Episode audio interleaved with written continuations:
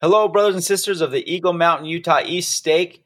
This is Brother Zulo from the Stake Sunday School Presidency. It's great to be here for another episode of our podcast, Sunday School Messages.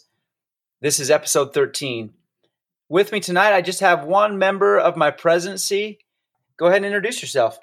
Hey, this is Brother Mansell. Excited to be here. Fantastic. Thank you, Brother Mansell. So, brothers and sisters, tonight our topic is going to be teaching the gospel through virtual learning and teaching.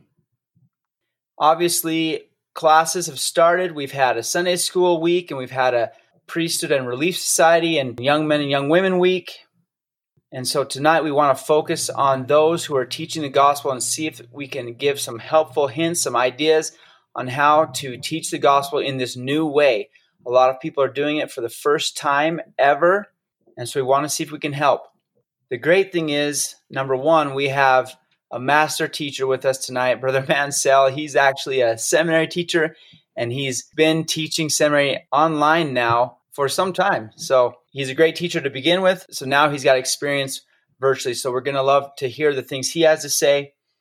The other thing is, the church just sent out an email today, and this should have gone to every member out there. So look for your, look in your inbox there was a link that brought me to the website, the church website, and it's called Ideas for Virtual Learning and Teaching.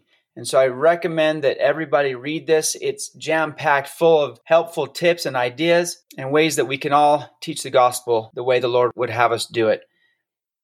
First thing I want to I want to mention is no matter the way we teach or where or who, always remember that we've been called by God to teach his children and invite them to come unto Christ. Brothers and sisters, please be prayerful. Consider the needs of those you teach, and I promise you that the Spirit will guide you and help you understand the best way to help those you teach come unto Christ. So let me get over to Brother Mansell as fast as I can. Brother Mansell, if I had to ask you, what is maybe the top idea you can share with the stake as they teach virtually? Yeah, that's a that's a good question. I've been thinking about that, and uh, kind of goes right along with with what you just said. There is, is that we've been called by God, right? And we have uh, He's still on our side. The context and the platform might be different, uh, but He knows how to teach virtually. I know that might kind of seem like a weird concept to think about, but He knows how to teach virtually. And so I would invite everyone to be prayerful about how they approach teaching virtually and through Zoom or whatever platform uh, you're on. Um, I think the biggest thing that I've learned in, in teaching these seminary online for the past month uh, is that we we can't give in to the temptation to think that we can't have the spirit online. We can. There can still be spiritual lessons even when we're social distance like we are. It is possible. And it has everything to do with uh, you as a teacher preparing and being prayerful uh, about your preparation and thinking about your classes. Uh, I just have a testimony that the, the spirit can still be in your virtual classrooms. And please don't give into the temptation that thinking that it can't, because it absolutely can. And so that was, for me, is just one of the biggest things to hope for, pray for, and realize that it's still an absolutely poss- a possibility for that to happen. That is great, Brother Mansell. Powerful words, powerful counsel. And you said the word temptation. Another temptation that we could have is the temptation to simply give a presentation with limited interaction among participants. But this approach could actually inhibit learning. So I think the key is that we have to make sure that we engage those who we teach and make sure that they are free and feeling free to participate. Another word of counsel is as we're avoiding this temptation to just share a presentation, we have to try to make our virtual classroom as much like an in person classroom as we can. And that goes with encouraging the participants to actually participate. That's a wonderful thought. In the, the website that we referred to earlier, there's a bullet point uh, that says many virtual meeting programs allow participants to type questions or comments in a chat window. Uh, so this is a, a medium for your classes to participate like a normal class, right? So there's an opportunity for you to maybe ask a question and type, have them answer in the, in the chat section, or even invite them to ask questions. There's also features in some of these online platforms. I know there is in Zoom uh, where students can, or learners, or students can can virtually raise their hand, and so that can indicate that they want to talk. Uh, and so, anyway, I really like that point, Brother Zulo, is, is that we still want our classes to be participating. And there are certainly ways for that to happen, even on Zoom, through the chat, through virtually raising your hand. There's a suggestion in that same bullet point that says uh, you may want to assign someone to watch for comments in the chat or a raised hand so that you can focus on your attention on the discussion. So maybe if you're teach, you have a team teacher uh, that you you one of you teach the lesson, the other one is is man in the chat and looking for questions and maybe bringing those questions into the discussion can be really helpful. Very last sentence on that bullet point says, try not to let chat comments or raised hands go unacknowledged. Right? These are people wanting to participate and share thoughts and testimony.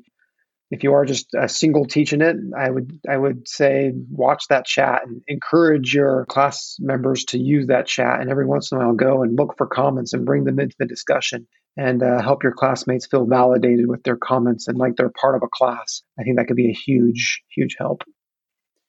I think it's important for a teacher to not worry about people being on mute or unmuted if you have a class member who has is in a home where there's maybe a dog barking or someone's playing the piano or or or a, a, screaming baby maybe those are the kind of distractions you ask them to mute themselves. But we should have people feeling like they're able to speak. And when you're teaching the, the teacher if possible should find a quiet place to hold the meeting just because background noises can be distracting and I hope that I hope that people understand that they have the ability to go to the chapel and use a room to do their lesson. This absolutely has been approved by the stake president.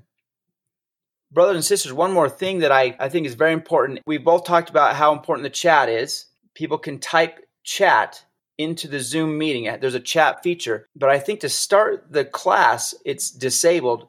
So, teachers out there, you need to ask the host or ask your Sunday school president or the technology specialist. You need to ask somebody, probably the host, that the host needs to make sure that the chat feature is enabled.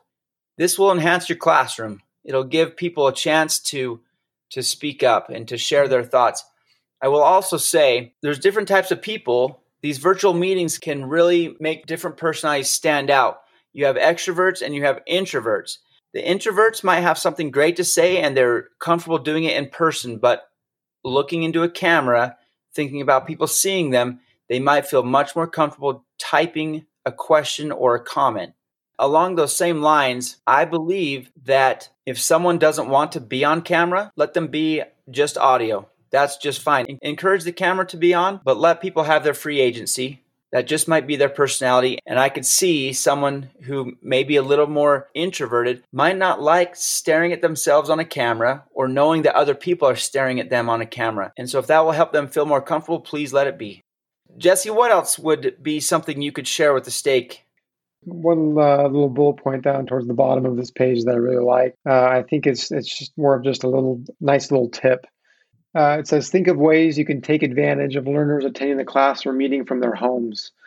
Uh, for example, you can invite members to find an object in their home that relates to an assigned scripture passage or conference talk. Ask them to share how uh, the objects relate. Uh, I've, as I've been teaching seminary, it's been fun to uh, to tell students as we're talking and reading scriptures to say, "You got 30 seconds. Go and find something that relates to what we're talking about." Uh, and it's fun to watch them scramble and come back with really random objects uh, and then have them think creatively about uh, what's being talked about in class. And so uh, that's just maybe one way, like finding an object, but maybe there's there's other ways uh, that you can be creative and and realizing that it's a whole new environment that they're in and uh, using that to your advantage to teach the gospel. You think about Christ, who uh, was the master teacher at taking their context and teaching out of the context of their teaching situation. And I think a master teacher and one who's prayerful in a, in a Zoom class or a virtual setting would do the exact same thing. Think of ways to incorporate the situation they're in in their homes to to teach the lesson. I think the teachers in our stake have been well fed tonight. I think I want to close with this from the church website.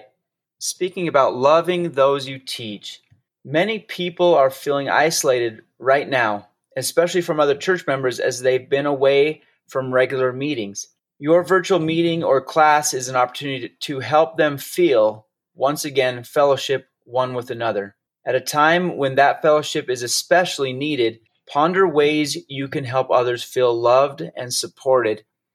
This is the foundation of the way Christ teach. He loves those that he's called to teach. And so as we try to emulate him, try to figure out how you can help the members of your class fellowship one with another. You could maybe even have all the class members take a few minutes to share what they've done over the pandemic or something fun they've done over the summer. Anything to get people being social again would be great. Helping them interact will only bring the spirit and, and help each other in the class feel love towards one another. Jesse, anything else you want to share tonight? Maybe just to share my my testimony, just kind of maybe how I started. I hope that if you feel overwhelmed from the the, the teaching on Zoom or if you think it's hard, I invite you to turn to turn in prayer to to the Savior. He knows how to teach virtually, and uh, He's anxious to to help you know how to best reach your students. And so, uh, I would encourage you to go to this uh, this email and this little website on the church church's website and uh, read through it. We didn't hit every single point, but uh, we hit a couple, and there's some other great ideas in there. And so, I invite you to turn to there. Thank you for your testimony, Brother Mansell. I love I love your quotes. And the, the one tonight that stuck stuck out to me, the all-knowing Lord knows how to teach virtually. I love it. Thank you for everything. And brothers and sisters, we truly love you. Hopefully you have a great Sabbath day this upcoming week where we can all be fed by those who teach us. So this is the Stake Sunday School signing off. Thank you.